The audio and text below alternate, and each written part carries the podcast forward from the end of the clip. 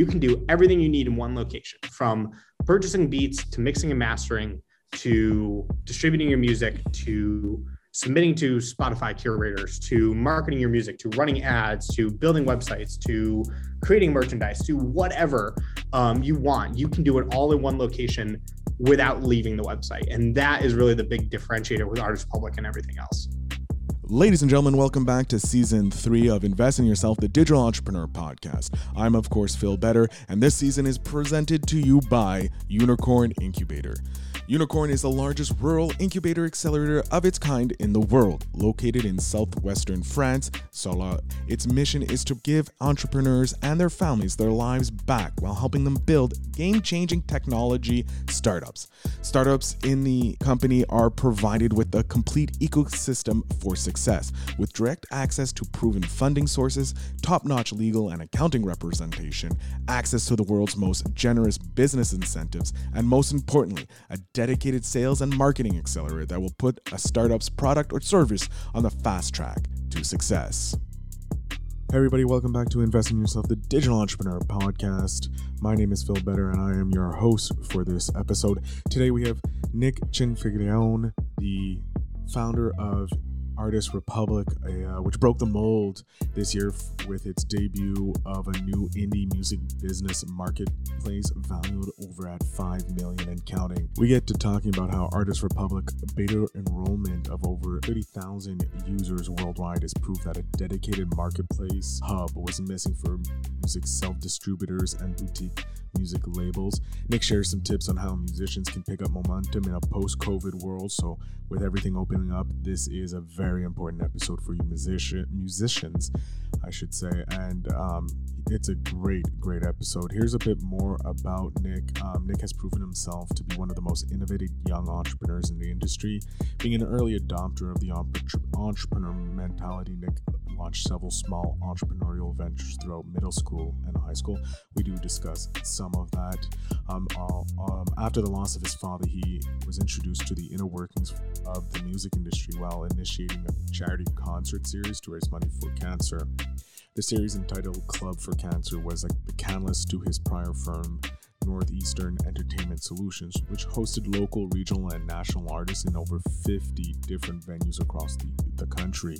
Um, as a student of Rhode Island's Bryant University, Nick found success in college by launching NE NES360, a leading fan base growth and marketing company. His experience with NES 360 introduced him to working with over 500 clients worldwide. Interviews with these artists brought the problematic workings of the music industry to light. As a solution, he launched Artist Republik in 2018 and has assured a series of big developments for the company in 2020 and beyond. Um, this was a fantastic interview to have, and I am so excited for you guys to uh, listen to it. Uh, please do uh, listen to the end, I have some uh, little hints and fun things to talk to you at the end. So, uh, without further ado, let's listen and meet Nick. The spiel and all that. So, uh, Nick, yeah. welcome to the show. I would like a 30 second intro. Introduce yourself to my guests. Tell us a little bit about yourself. Not awesome. my guests, my listeners. You're my guest. Jesus. we're all we're all guests. We're you know. Yeah, there all, we go. We're all guests um, in my um, home. That's how I'm doing it. Yeah, yeah. Um, yeah, no. So what's up? Um, my name is Nick. Uh, Nick Cianfaglione. I am the founder and CEO of one of the most disruptive music tech platforms, probably in the industry right now. Um, it is called Artist Republik and you know i've been involved in the music industry for about nine years i've been an entrepreneur my whole life um, you know, earliest I can remember, I was panhandling duct tape wallets to people in like fifth grade, and then you know it just grew from there. Um, probably started with lemonade stands before that, um, but uh, yeah, no. So I've been an entrepreneur my whole life. Fell in love with the music industry inside and out. Um, you know, we can definitely go into that more, but you know, fell in love with it ever since then, and you know, since then, you know, since 2017, this company started to be a little little seed in my brain, um, and it literally grew legs and walked um, to it grew legs and became a dinosaur. Um, and now, yeah, this is this is what I do. Oh man, it must be great doing what you love. yes, I always say you never work a day in your life when you like do something you love. Yeah. But you never work a day in your life when you work at a tech company. You never work a day in your life when you work in the music industry, you really never work a day in your life when you love working for a music tech company. Damn, that you is figured out the secret to life.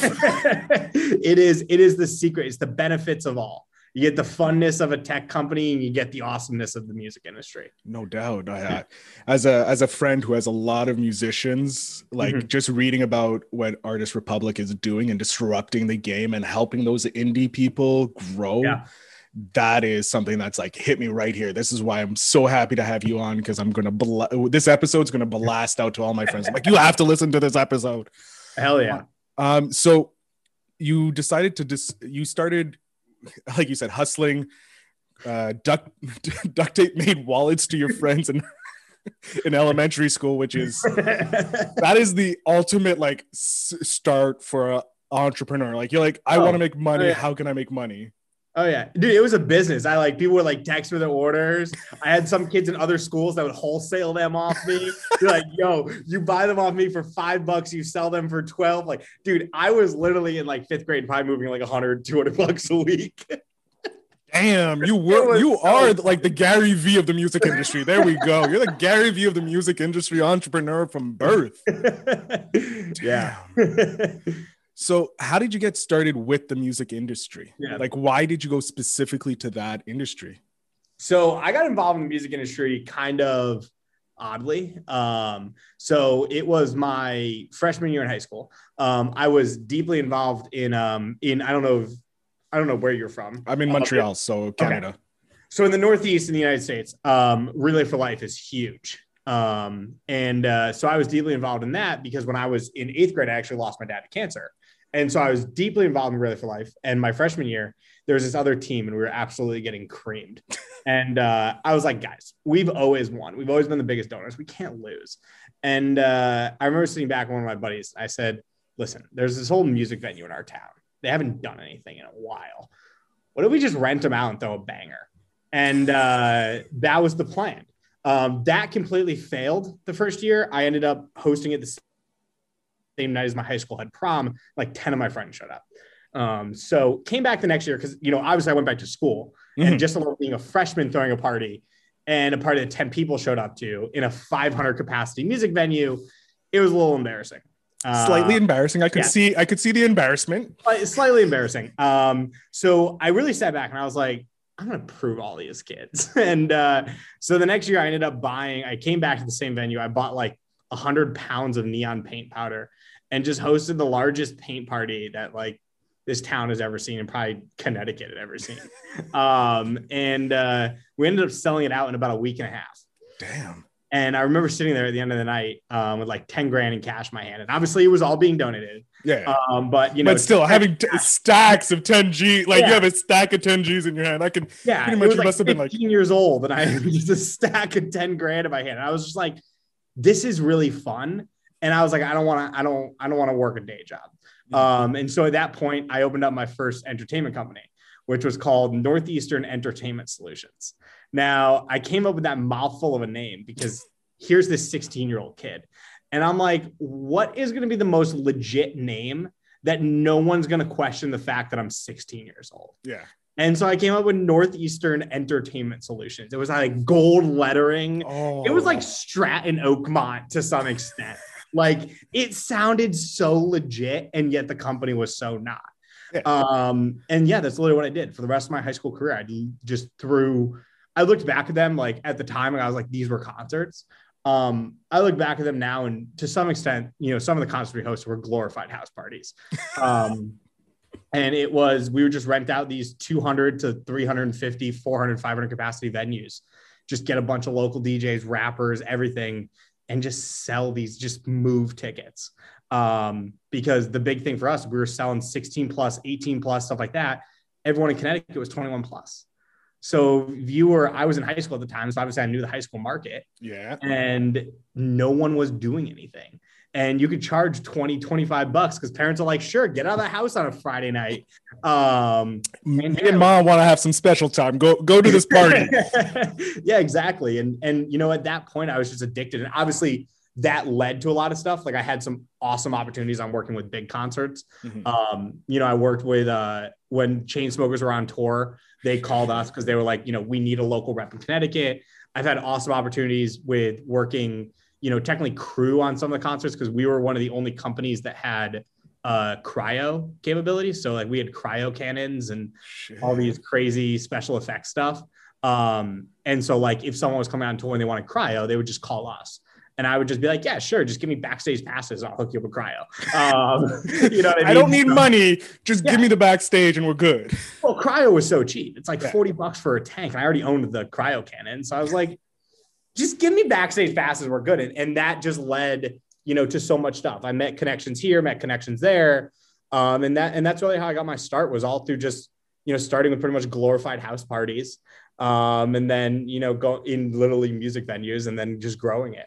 There you go. That that that's great. Like it's you you provide value one for these bigger names and mm-hmm. you got something that you like you didn't have to pay a cent for to get backstage you made those connections with their publicists their their record deals and the artists themselves and now you like like you said you were the go-to guy for certain things and you were repping them whenever they would come they'd call you up and boom you would take care of it so that's an awesome yeah. way and and they carry you like connections. I'm a big believer in connections. Mm-hmm. I I think you don't go anywhere in life. It, it, really comes down to who you know and also who knows you. Um, and I'm a super big believer in that. And there's so many connections that I've had from the early days of concerts that have just massively paid off um, to you know fathoms that I couldn't even fathom. Like it is, you know, yeah, literally. Um, it's just been you know never doubt a connection. Always, I'm a big believer in do stuff for free. Um, don't chase money, chase value, and be sooner or later, like money is the byproduct of value. So if you just chase value, the money will come. But if you chase the money, you'll never get the value. Yeah. Um, and yeah, that's that that paid off very true in the music industry. No, doubt because it's such a close knit special community because yeah. you have the artists who are these creatives that generally aren't understood by the general mm-hmm. public and here you have like you're helping them out you're providing them value you're not asking for anything other than a backstage pass most of the time yeah. and they're like that's okay that's 50 bucks or 100 bucks on my pocket but i don't have to pay for this rental so yeah here have two passes who cares you yeah. know and then like later on, they're like, okay, we need some bigger things. You're like, I can help you, but it's going to cost. And then they're like, yeah, no problem. You already came through for us. Boom. Well, we have no problem yeah. doing that thing. That's that's awesome. And then what made you decide to go and disrupt the music game? Since you were already kind of not really disrupting, you were part of the music industry, being an enter- uh, being the entertainment company. So, what made you decide to disrupt it? What made me disrupt it was how many people I met along the way and seeing them get screwed over by the you know quote unquote machine. Um, I hate that term. It sounds so like 1960s, but like it was like they were the man. Yeah, stick it to the man, the machine. Like, come on. Um, but it's really what it was. You know, people were artists were because when I after the concert company, I ran a marketing company for a little bit um, in the music industry, and I had about 500 clients that were working with me. And like for me, like I was their guy. And so if their manager screwed them over, they came to me. If their record label was screwing them over, they were coming to me. If they didn't know how to book a concert, they were asking me. And so I really started to see from, you know, my years of show experience, but also my years of working with these guys with their marketing, because with marketing, you're kind of a fly on the wall. You know, you work with them, but you're not as integral, integral, integral as other pieces of their career. Um, you know, the marketing person is just there to literally get them to market. If they see results, they don't text you. Yeah. Um, so you're really sitting there and they trust you because they're trusting you with their Instagram account passwords and Spotify accounts and all this stuff but you're not booking them shows. You're not getting their song on Spotify. Like if a song doesn't release correctly, you're not under the gun. You're like, it's not um, my fault. yeah, exactly. And so you're really able to see how the industry works inside and out without getting blamed for the the missteps. And they also come to you because they know that you know the industry. And so if their record label screen them over, they can't talk to their record label. So they're going to talk to? They're going to talk to their next bet best person, which is a guy running a marketing company that represents music artists.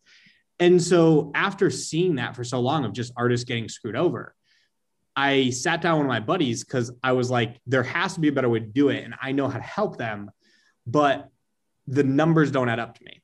Um, because a hundred bucks a month is really the max capacity um, that most independent artists are willing to spend on their career per month. Um, and I sat down with my buddy and I said, if I'm going to effectively manage a music artist, I can really only manage five a month. Can't live on 500 bucks a month. No. Um, and so I sat back to him. I said, but they still need the resources. And that's when we started brainstorming through the process of, okay, what resources does a record label or a manager provide that can't be removed from the human? And what we realized is every system in the music industry is run on technology. Everything is run on technology. When you sign your life away at a record label, you give them a USB, you email them your song, and guess what? They sit there on their laptop, they upload it to a, a music distribution system, and then they send it directly to the streaming networks. So, why can't an artist use the same system? And that's really what Artist Republik came into question is said, why don't we just give the tech directly to the artist? Why is no one doing that? Like you're using technology to create more inefficiencies when technology is created to make it more efficient. Um, and the music industry was just using it backwards. And so when I realized that, I basically sat back and I said, "Holy crap! Like this is this is a behemoth." Um, but I knew that if we could do it correctly, it was going to shake up a lot of things. Um, yeah. Damn. Yeah. And it's true. Like the old way of thinking, because it's, I, I feel there's, we're in a shift right now mm-hmm. in the world. We have the old way where technology is the bad person. And then you have us who have been born and bred into technology going, no, man, it, it can help us. Like, look at all it can do. Like, like you said, with one tech, you're helping all these artists get distributed everywhere when they wouldn't have that opportunity. Whereas in the old way, it's like, no, no, you need you need a manager, you need, you know, a record label. No, man, the records are gone. You can how many how many of them just upload to uh, Spotify and make hundreds of million dollars and they don't even have a record deal? Exactly, exactly. Um, you know, there there are people making millions of dollars off of independent distribution companies like Artist Republik, Um, and yeah, that's it. So at the core what does Artist Republik bring? Like what what does an artist let's say i'm a brand new artist i'm about to sign up what do i get when i sign up with Artist Republik? So that's the key. Artist Republik is the first ever 360 platform for the music artist. That's the big differentiator with us is traditionally in music tech there because music tech's been around for 10 years. Mm-hmm. i mean possibly 20 years? Probably since the internet 20, was born. years. Yeah Napster. I mean, think about yeah. it. So Napster was the first, yeah, text system for yeah. people. So music's been a music tech has been around forever, um, but it hasn't been used effectively, and the market hasn't been ready for it.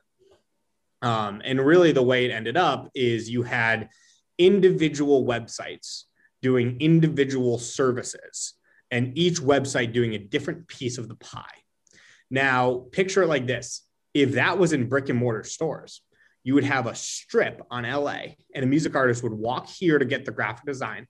Then they would walk next door to record their song, next door to mix, master their song, next door to produce it, next door to distribute it, next door to market it. And they'd keep going down and down the line. And then a record label comes out and goes, Hey, you can sign with us. And in one building, you can get it all. You can get your managers, you can get your booking agents, you can get your marketers, your graphic design, your production, everything and you never leave the building. And artists are like, yo, that's sick. That became what's called the 360 record deal. And in the music tech space, no one's done that. And that's really what Artist Republik is coming in saying, hey, you can make one account on one website and never leave. You can do everything you need in one location from purchasing beats to mixing and mastering to distributing your music to submitting to Spotify curators, to marketing your music, to running ads, to building websites, to creating merchandise, to whatever um, you want. You can do it all in one location without leaving the website. And that is really the big differentiator with Artist Republik and everything else. That's a that's a huge.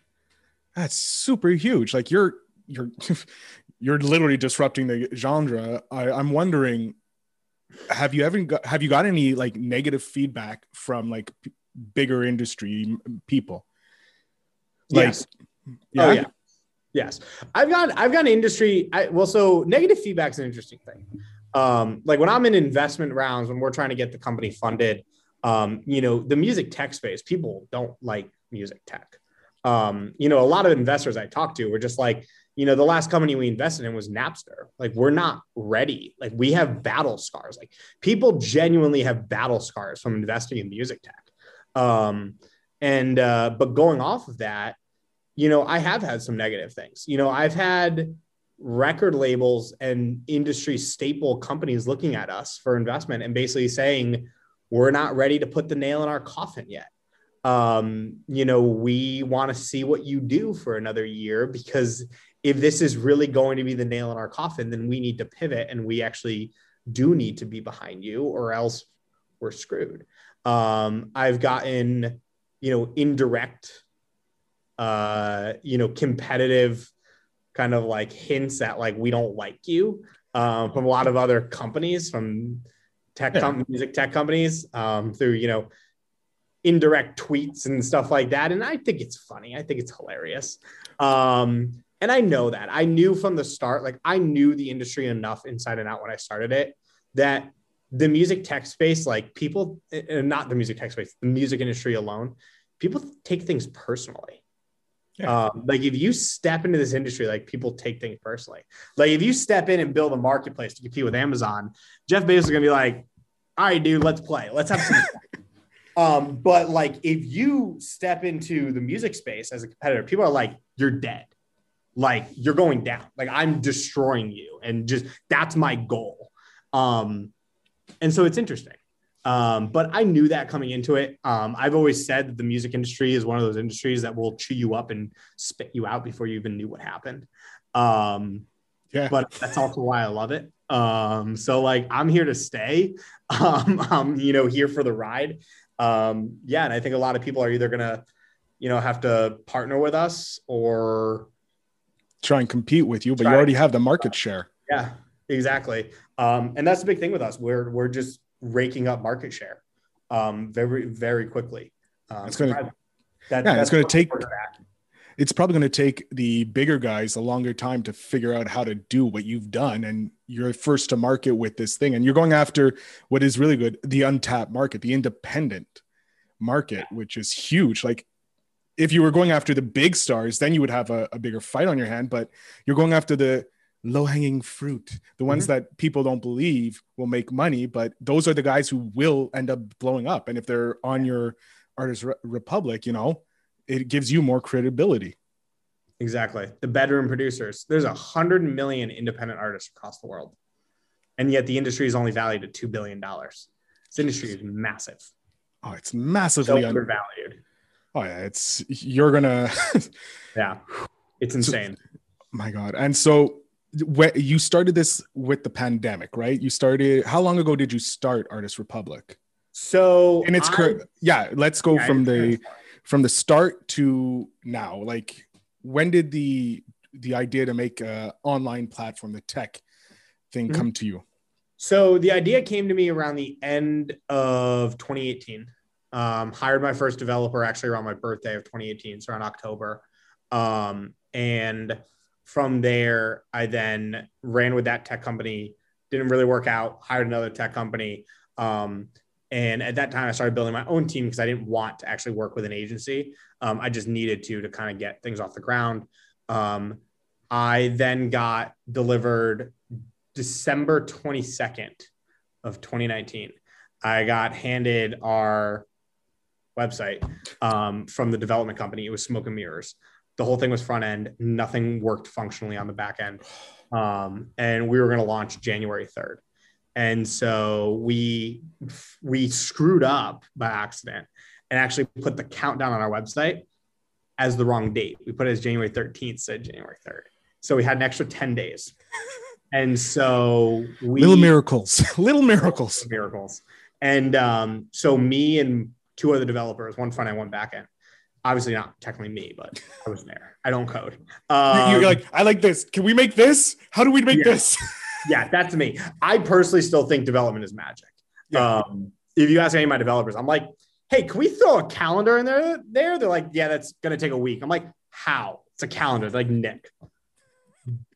It'll be a week. I'm like, okay.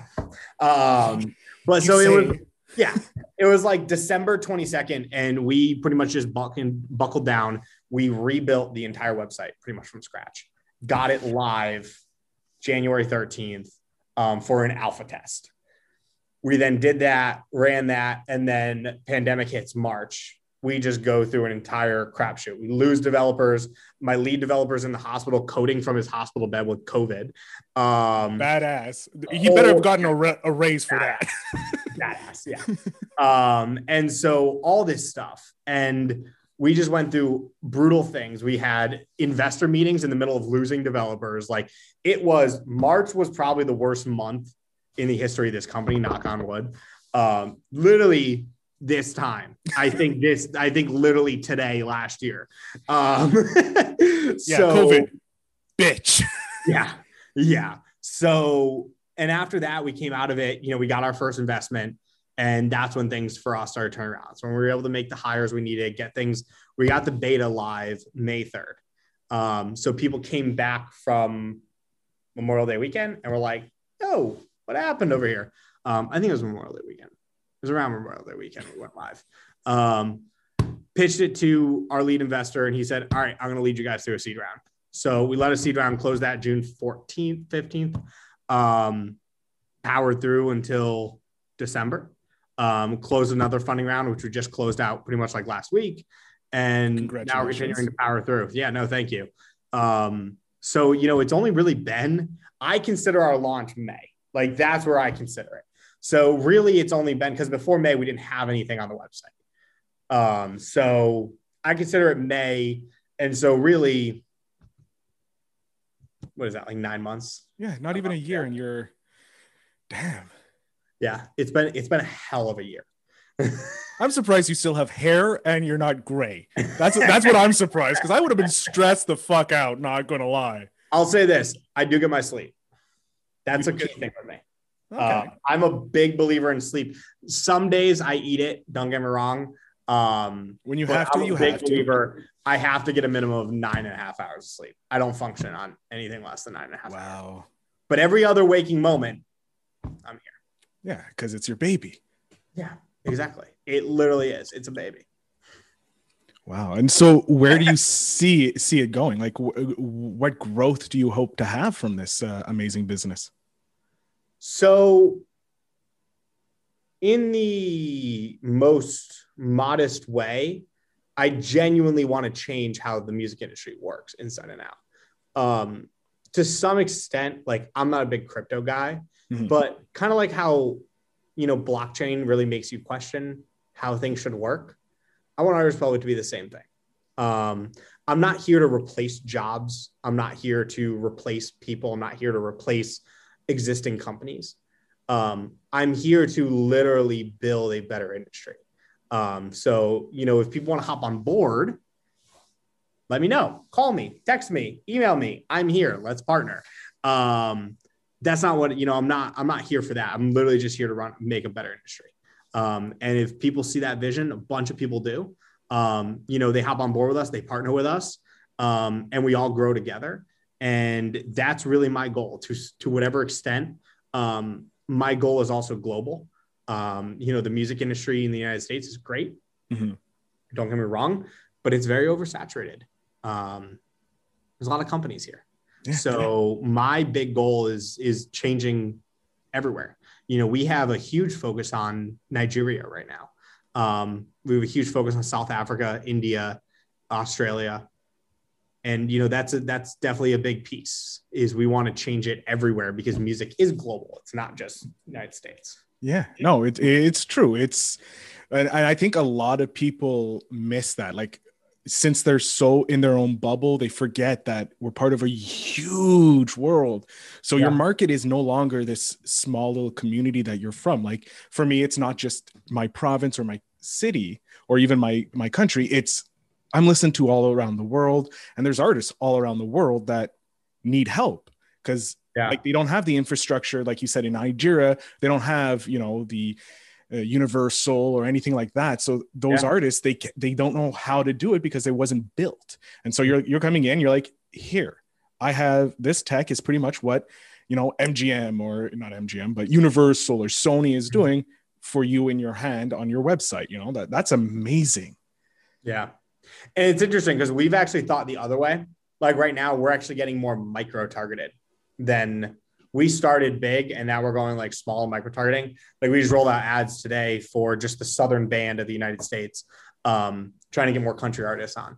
Um, basically saying, you know, let's do it. because um, we have we have really strong with EDM and hip hop, um, but we're an all genre platform. Yeah. You know, I don't just work with rap artists. I listen to country music all the time. Um, I listen to punk rock and metal core and stuff like that all the time. But I also jam EDM and I jam rap music too. Um, so you know, I want the platform to kind of be the same thing. But yeah, no, exactly. You know, there's there's totally different markets and totally different things. And I also believe that you know, for people listening to run a company, you don't dictate your market. Your market dictates you. Yeah. Um, that was a big thing for us. I never realized how big our market in Nigeria was until I look back and realized that 52% of people that were distributing music through us were from Nigeria.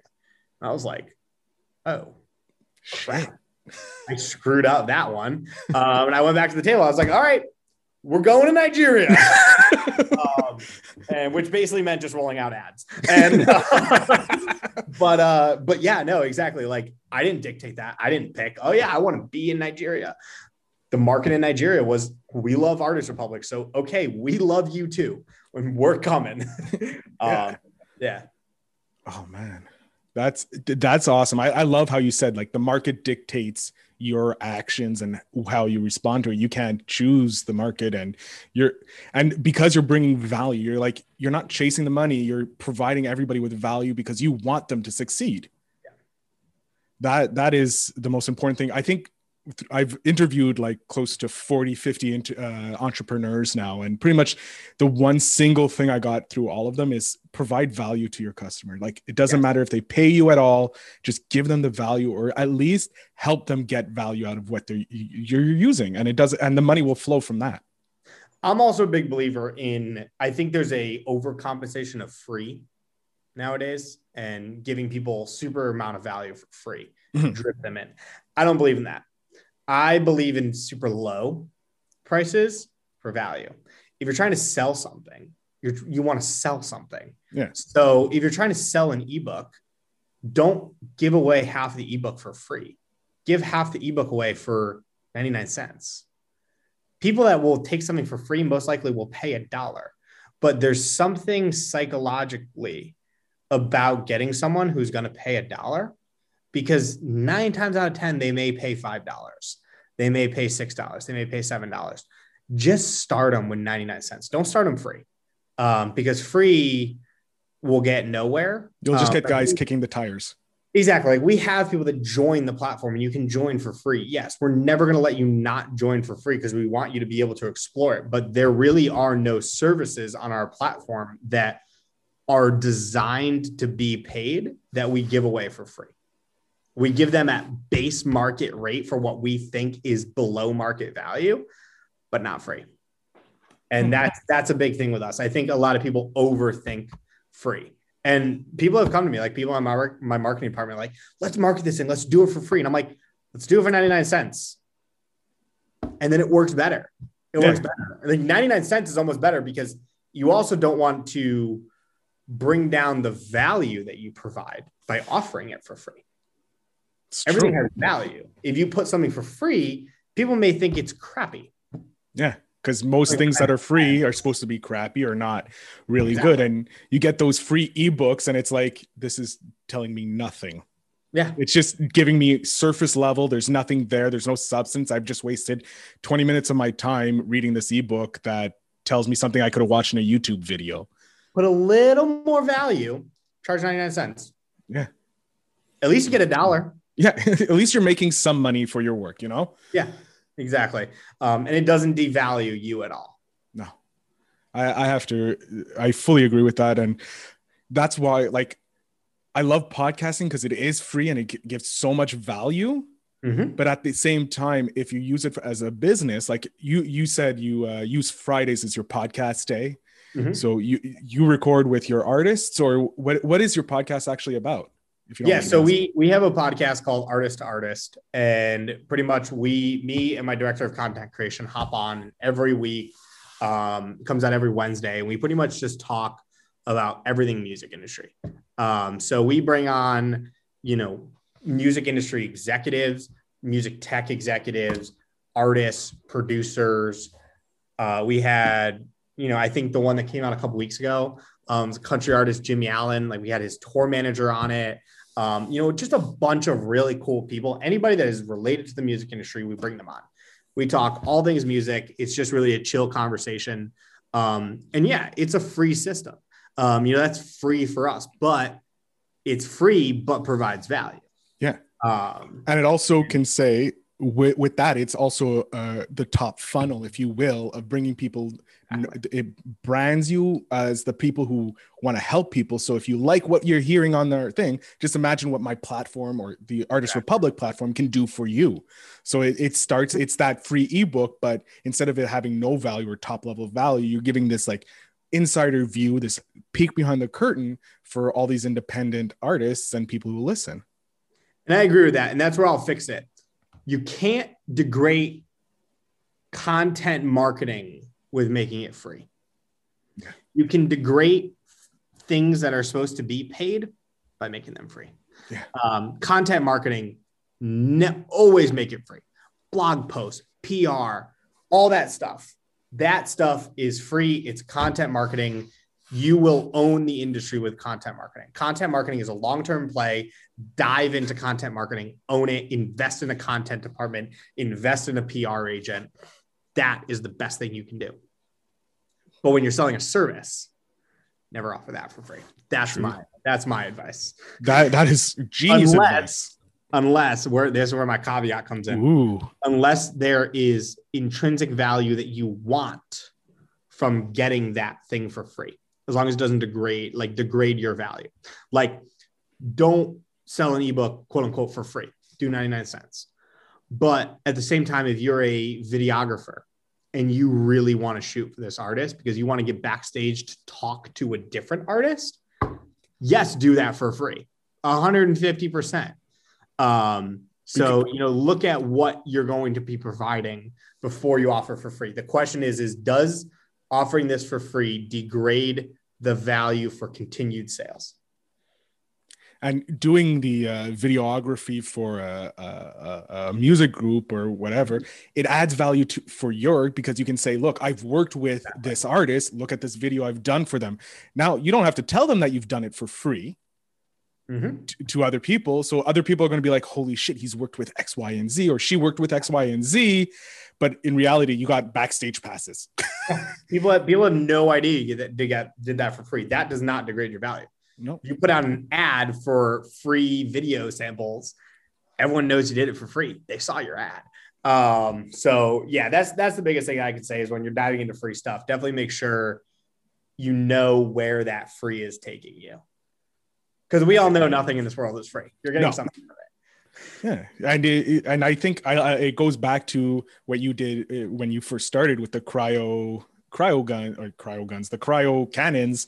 You yes. asked for backstage passes. The value of giving them that was not only you got backstage passes, the connections you made, which now pay huge for you now because you can get them on your podcast, and no one knows how you got them on your podcast, but because of your long-term connection of giving them a cryo thing that used to cost you 40 bucks to fill up, they're getting it for free. And now yeah. and you got to see an amazing show and talk with these artists like you're one of them, you know, like and it just keeps rolling and rolling and you get a better understanding of the industry. Yeah. Long-term exactly. game. Exactly. I love it. God this day has already been i've gotten so much value from these podcasts already i've done three podcasts today and like each one back to back is just building up and i love it this is what i love about podcasting and talking with these entrepreneurs like every entrepreneur gives you a different piece of a puzzle mm-hmm. different view of how to think Mm-hmm. And I think that's because we come from a more of a creative generation. I think our generation, you know, the millennial or zennial or whatever you want to call it, the ones who grew up with the internet and tech, were creative because we saw how powerful creativity is. So when we create these companies, we're looking at it creatively and not like the old school foundation, you know, like, okay, I need a brick and mortar, this and that. I'm like, no, we have the internet. We can do everything technically for free. Mm-hmm. Well, that and that also comes in with you know what the simplest part of entrepreneurship is, which entrepreneurship is nothing but resource management. Um, it is continuously never having the resources you need and figuring out how to use the resources you have to get to a point where you need to get to then hopefully get the resources that you think you need. And then you get those resources and then realize they're not the resources you need. And now you need to get to another gate to get the resources you think you need. And then you find out they're not. And it's a continuous snowball of just resource management yeah um, just it, you have to be creative just like how you got your website on the 22nd of december and then it's like this is not the website i needed but yes. i thought it did and then you're like screw it let's go let's go a coding session let's do it You'll never have enough developers. You'll never have enough marketers. You'll never have enough ad spend. You'll never have enough office space. Mean, you probably have enough office space. You can never have thanks enough, to COVID. There's enough office space. yeah, thanks to COVID, there's enough office space. Um, you can never have enough websites. You can have blog posts, graphic design, employees, customer service reps. Everything is always going to be more and more and more when you're running a company um, because you never have enough money and when you have enough money you'll never have enough resources because you won't it won't all balance out it never balances out and then once it's balanced out you've moved on you've you've stepped away you're like i'm uh, i'm done thank you yep. now Ladies it's time for the business administration students who move in management roles to then take over and just you know cash cow the company and you, you just sit there going i did it and then you move on to your next project you sit on a beach for about six months and you go okay i'm bored let's do it again what can I what can I disrupt now? now, I, I have a question. As a podcaster, mm-hmm. Artist Republik work for me? So that's been something we've been debating. Um, my answer is yes and no. We have a system that's coming out probably about four months that's designed for podcasters, but not how you think it is. Okay. Um, we're getting into the podcast game, but not getting into the podcast game. It's basically what I can say. Okay, I, I, won't push you on it because I, I, I, I, I'm I'm tempted. To, this is going to come out probably around July. The episode, right. Just letting you know. So probably you're going to be starting to roll it out or that by then, hopefully. If not, oh, by July. Okay, let's let's go through. Um, so trying to think of trying to think of everything I can complete by July. Um, we have acquired the nuclear codes. Uh, we have we have currently having the football is in our possession. Yeah. Um, I'm trying to think. Uh, we've all been vaccinated and COVID is gone. Yep. Let's see how let's see how that statement ages. Uh, well, I'm, I'm this, interested in seeing that. When this comes out in July, let's for all the audience members, please comment if yes. this aged well. We have. I'm going to put that quote vaccine. at the beginning of the episode. we have all been vaccinated by July for COVID. That's going to be the the the hook point for everybody. When this came out, we have all been vaccinated. I can hug my family. Cool. All right, we're gonna go with it. We're gonna go with it. We're gonna we're gonna see what happens. Um. All right. um. Oh, uh. So I, you've answered so many questions already. I don't know where where I want to go. Um, what As was podcaster? I get that. yeah, it's like, oh, um, what is one of those the what was one of the hurdles that you've had that you've uh, were really happy that you crushed that you didn't think you would be able to crush? My first investor. Hmm.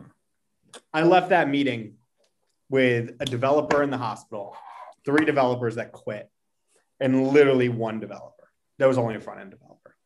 I left that meeting. I called my brother on the way home and I said, No way. No, no way is this, is he coming in? No way. COVID hit the next week. I uh, made the smart decision when I was home because obviously I was still at school and uh, they sent us home for COVID for spring break. And uh, I made the smart decision to get DoorDash before everyone else did. And so here I am for three and a half weeks, door dashing my butt off to try and make money to literally pay my team because I'm like, I'm out of money. I've drained all my money from my marketing company. I've asked my brothers for money. They've drained their money. I drained my friends, family, and fools around. Like, I'm done. I'm tapped. I got to make money from somewhere. This company is toast. I'm delivering a pizza from DoorDash, and this guy calls me and he's like, Nick, I'm in. And I was like, okay. okay. Hell yeah. That same day, I deleted the DoorDash app said, screw this. I'm an entrepreneur. I was like, I'm never going back. Um, and yeah, um, and it just it just went from there. But that that was definitely one of the biggest hurdles I didn't think I was going to make it past. Um, I also I don't think this last hurdle was as big because we're definitely you know past that point. But you know we had a, we had this funding round that we were doing in December and into January, um, and it was brutal. It, it was absolutely brutal. I had to deal with COVID. I had to deal with people not wanting to take meetings because of the holidays and COVID. So people took extended holidays. Um, I had people saying that their money was tied up, like funds, literal funds, being like, "Oh yeah, our money's tied up because of COVID." No, it's not. It's literally not. Um, and you know, it was it was tough. It was really tough. And I sat there right after New Year's, looking at our investor sheet, and we had like out of 217 people I reached out to, we had like 10 people left. And I'm like, I don't know. I called my COO, my lead investor. I'm like, I don't know. I, I don't know what's going to happen. And uh, we pretty much pulled a board meeting. We're like, this, we've got to lock this. And we just went sicko mode for two weeks. Um, it was all hands on deck. Every board member, every employee, every everything, and we ended up just coming out of that two weeks with with closing the round, and it was just like we got to get creative. Um, you know, a lot of my investors were in the investment game in, you know, 97 to 2008 and they're leaders. You know, my, my lead investor, you know, his first investment was eBay. Um, you know, these are, these are big guys, but between 2008 and 2021, investment rounds have changed. You know, a seed round in 2008 used to be 500,000. A seed round now is up to 2 million. Um, series A's in 2008 would be a million or 2 million. Now they're approaching 14 million for a Series A. It's insane. Um, and so what you're starting to see is people doing friends, family, and fools, pre-seed, seed, bridge round, Series A. When before it was like friends, family, and fools round, seed round, Series A, Series B, Series C. There's so many more rounds in now um, because the rounds are getting massive. And so when we're approaching Series A investors is pretty much a seed company because we already closed a seed. They're like, why are you talking to me?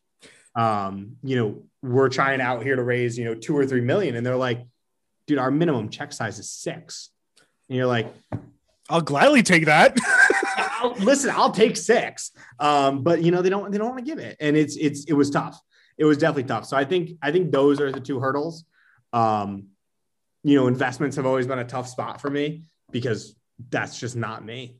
That's not your wheelhouse, dude. I run, yeah, I run, I run the company. You know, I've never ran an investment run company besides this company. Um, every other company I've ran has been bootstrapped. I'm a bootstrapper at heart. Um, you know, when when stuff hits the fan, I'm the kind of guy to just get down and dirty and work 24 hours until it's fixed. And so, yeah, investment is a whole new thing for me. Are you enjoying being uh, going from being bootstrapped to uh, an investment company or a company that's being invested in? it has its pros and cons. Okay. I don't, it has the same level of stress with money because one company, you don't have enough money. The other company, you have money, but it's not enough. And well, it's never enough. Um, and it ain't limitless. And the thing about a bootstrap company is you can predict. You can look, okay, if I sell 100 t-shirts today and then tomorrow I sell 101 and 102, you can predict your growth. Now with an investment run company, I predict the growth charts, but there's a chart that a lot of people never knew existed, which is what I call your investment utilization document. How much time do you have left until you die? How many months do you have? Oh, I'm th- I, I, thought you were talking about no. me personally. I'm like, no. I don't know. I'm like, I, whoa, that's a heavy many- question for this podcast. no, how many months do you have until you die? Like, as in your company? That's that's this document. Is you look at okay, if I raise a million dollars, and we this is our budget, I have until December, and so you sit there now every day, going, I'm one day closer to my company dying if I don't get my stuff together, if I don't hit this goal, if I don't hit this, it's not like a bootstrapped company where you can just cut stuff and you can add stuff and you, know, you can just hop in. I can't just go into the marketplace and hand sell 80,000 artists. You know, it's it's a totally different world. Um, and there's different players you know, when I make decisions, I have to talk to a board. I have to talk to investors. I have investors calling me, asking me, "Hey, what's up? How's my money doing?" Um, you know, it's it's a totally different world. Um, it's a it's I think it's a lot riskier. I think you're dealing with a lot more stuff. Um, it's easier in the sense of mobility. You can be more agile. So, like, if I need six developers to get something done, then I put that in an investment round budget and I say, this is what I'm raising money for and this is what i'm going to do. You don't do that in, when you're bootstrapping. You hire when you have the ability to hire. So i wouldn't say i like one more than the other. Um, i like the grittiness of bootstrapping but i think i still bring that to this um, but it's a different level of stress it's a different level of keeping you awake at night yeah I can, I can see that you know yeah. knowing that you have you have people going where's my money nick I want my yeah. return on my investment, Nick. Yeah. I can. But yeah, I, I think the biggest thing is that the the first thing I brought up is the inverse. Instead of not having money, having money and knowing that your money is going to run out. That's the big one for me. Is when you sit there and look at your budget every day and go, "Am I overspending?" Or when you sit there and go, "I blew through money last month."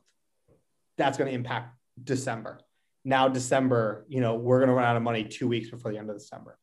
So which means we need to close a funding round, you know, prior to that. And that I think is the biggest part of it. That's the big difference between bootstrapping and getting funding is either way, you're going to have money problem. Either way, you're going to have stress with money. It's just a different type of stress. Okay. And for you, do you think your uh, your bootstrapping helps you in this instant with uh, the the fund fund run company? Oh yeah, yeah.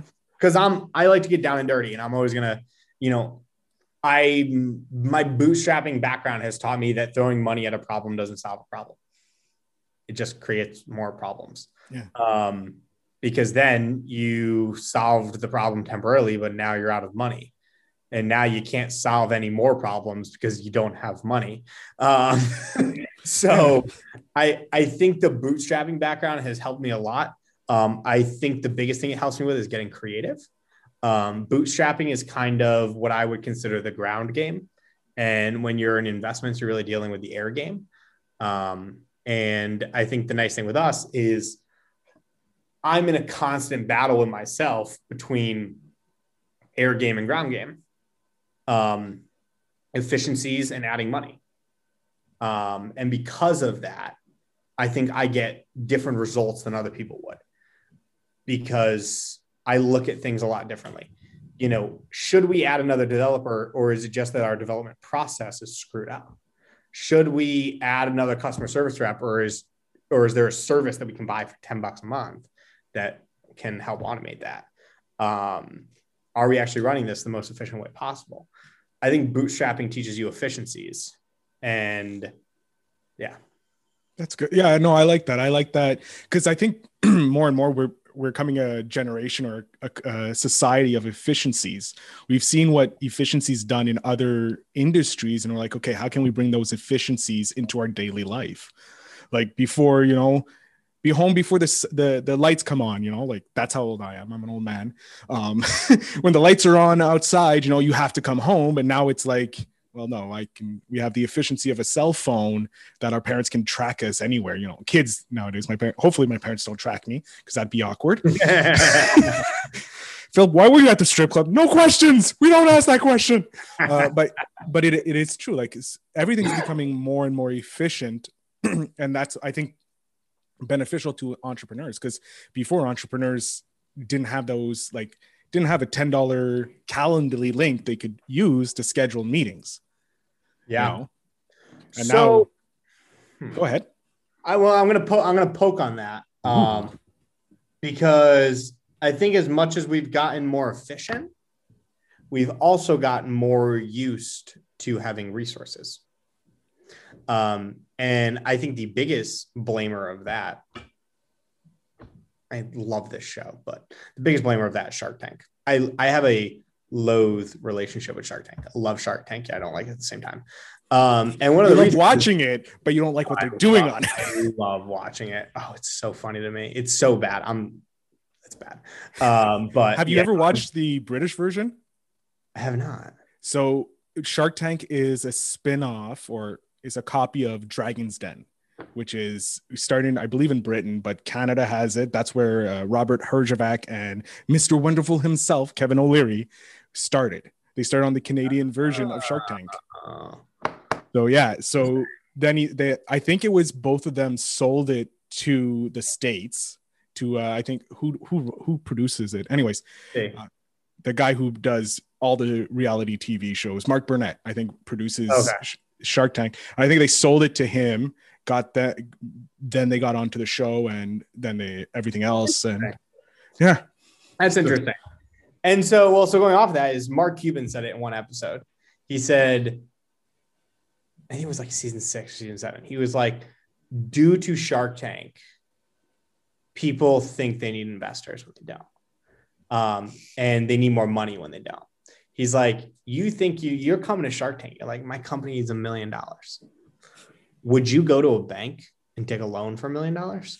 That's the question. If you wouldn't take a loan for a million dollars, then no, your business does not need a million dollars. You're overfunding. And people are very used to overfunding because of the world they see because of articles of tech companies raising billions of dollars, um, because of Shark Tank, because of also the simplicities of our society, because of efficiencies. You can access any post on the internet in the click of a button. Any resource you want is on your phone.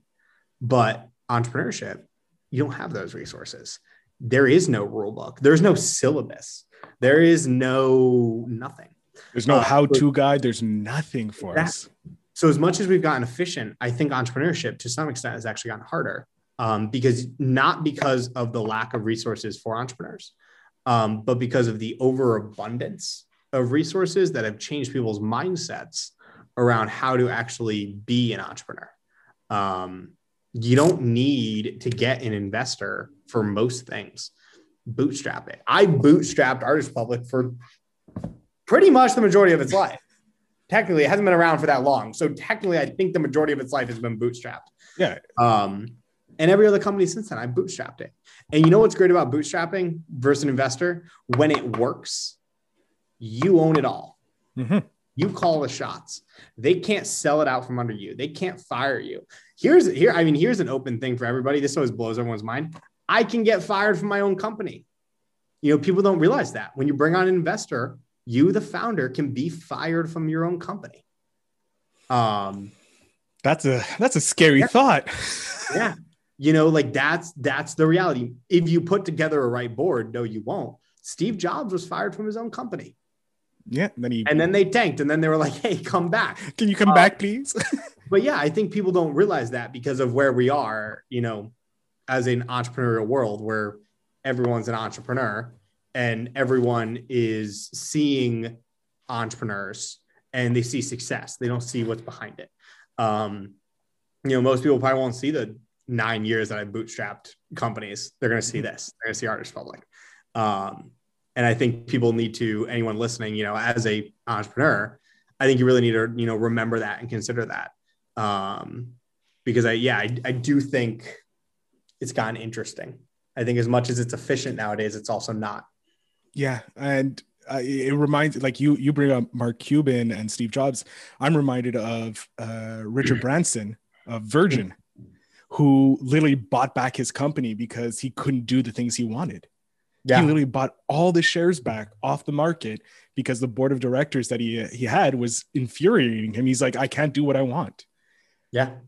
And now he does whatever he wants. And he, I love I read his book, um, his uh, his autobiography, and his first foray into the entrepreneurial space was a magazine for music. And the way he got his first uh, ad was actually using uh, the operator to call these companies. He literally would call the operator have them contact so it sounds like it's a hi uh, this do we i have mr richard branson on the line for doug whoever. Oh yes one moment please put him through because it sounds like it's his uh, secretary but it was really the operator.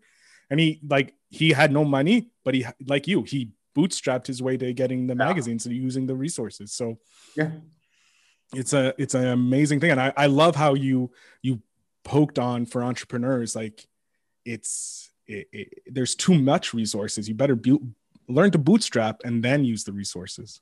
Yeah, like think about how many incubators there are yeah. in this world. There's so many. There's so many resources. But I think you need to be ready. Like one of my buddy, one of my buddies came to me once in the beginning of my life cycle, and, and one of my earlier companies was like, "Hey, I want to open up a business. Can you invest like ten grand in it? Like that's all I need." And I came back to him and I said, "I will invest ten grand in your company when you bootstrap it for no month, no money for six months. He never started it. Hmm. And that's how I knew. Because if you can't figure out how to do it without resources, you'll never be able to do it with resources. Um, and yeah, there are a lot of resources. And don't overvalue, like, don't jump to those resources. Figure out how to do it first. Figure out how to get uncomfortable. Put yourself in uncomfortable situations as a founder, um, because sooner or later you're gonna be in an uncomfortable situation. Um, you know, if artists, I know exactly what I would do. If Artist Republik lost all of its money tomorrow, I know what I would do. You know, I already have that plan. I've thought through that plan 10,000 times, but it's not hard for me to fathom that because that's where I came from. If I got to move back to my mom's house, that's cool with me. You know what I mean? Like I'm totally fine with that. I know how to get the job done um, because I never came from, you know, having resources. So if I have no resources, I'm good to go. I can still figure it out. Um, and yeah, that's that's kind of like my overarching. That's my advice for the day. I don't think I've ever talked about that on a podcast before. So that that's exclusive over here. I love that. I love that exclusivity. the exclusive content. My advice.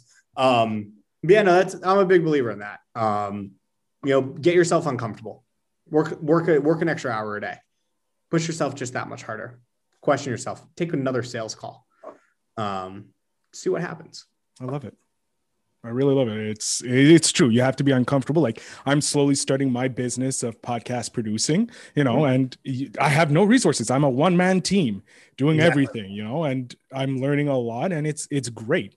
It's uh, exactly. something that I think a lot of people need to learn to do. if you can't build a business with no money, then you can't build a business with money. Yeah, exactly. I'm I'm 180% on board with you. Oh my god. Nick, I want to thank you. This is one of the longer podcasts I've done and I'm literally going to be loving re-listening to this and putting it because there's so much gold. Um Hell yeah. Uh, I want to thank you for being on. I'm going to give you five minutes uh, I want you to pitch Artist Republik, how we can find you, how we can yeah. join if you're an artist. So give me one second to get off screen here.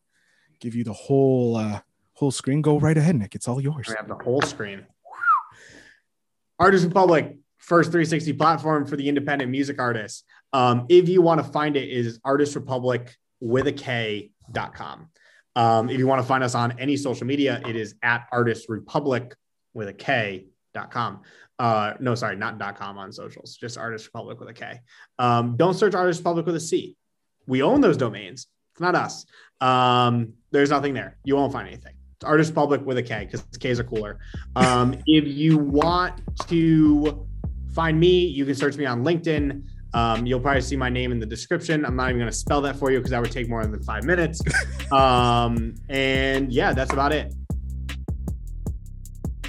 Guys, um, how great was that? I really enjoyed speaking with Nick and learning about Artist Republik, also his journey in entrepreneurship. And this is uh, one of the big reasons why I uh, do this show is learning all these great uh, stories and meeting all these amazing people.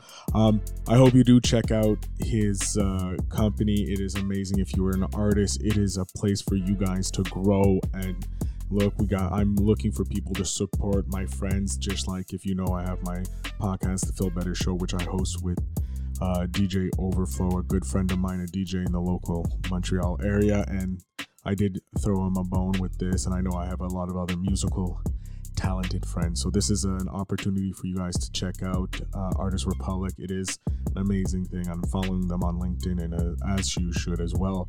Uh, ladies and gentlemen again Thank you so much for listening, sharing this episode if you enjoyed it, and I will listen to you next time when we have Pablo Bastone, another amazing interview for you coming up tomorrow. Have a great night, ladies and gentlemen, and remember to always invest in yourself.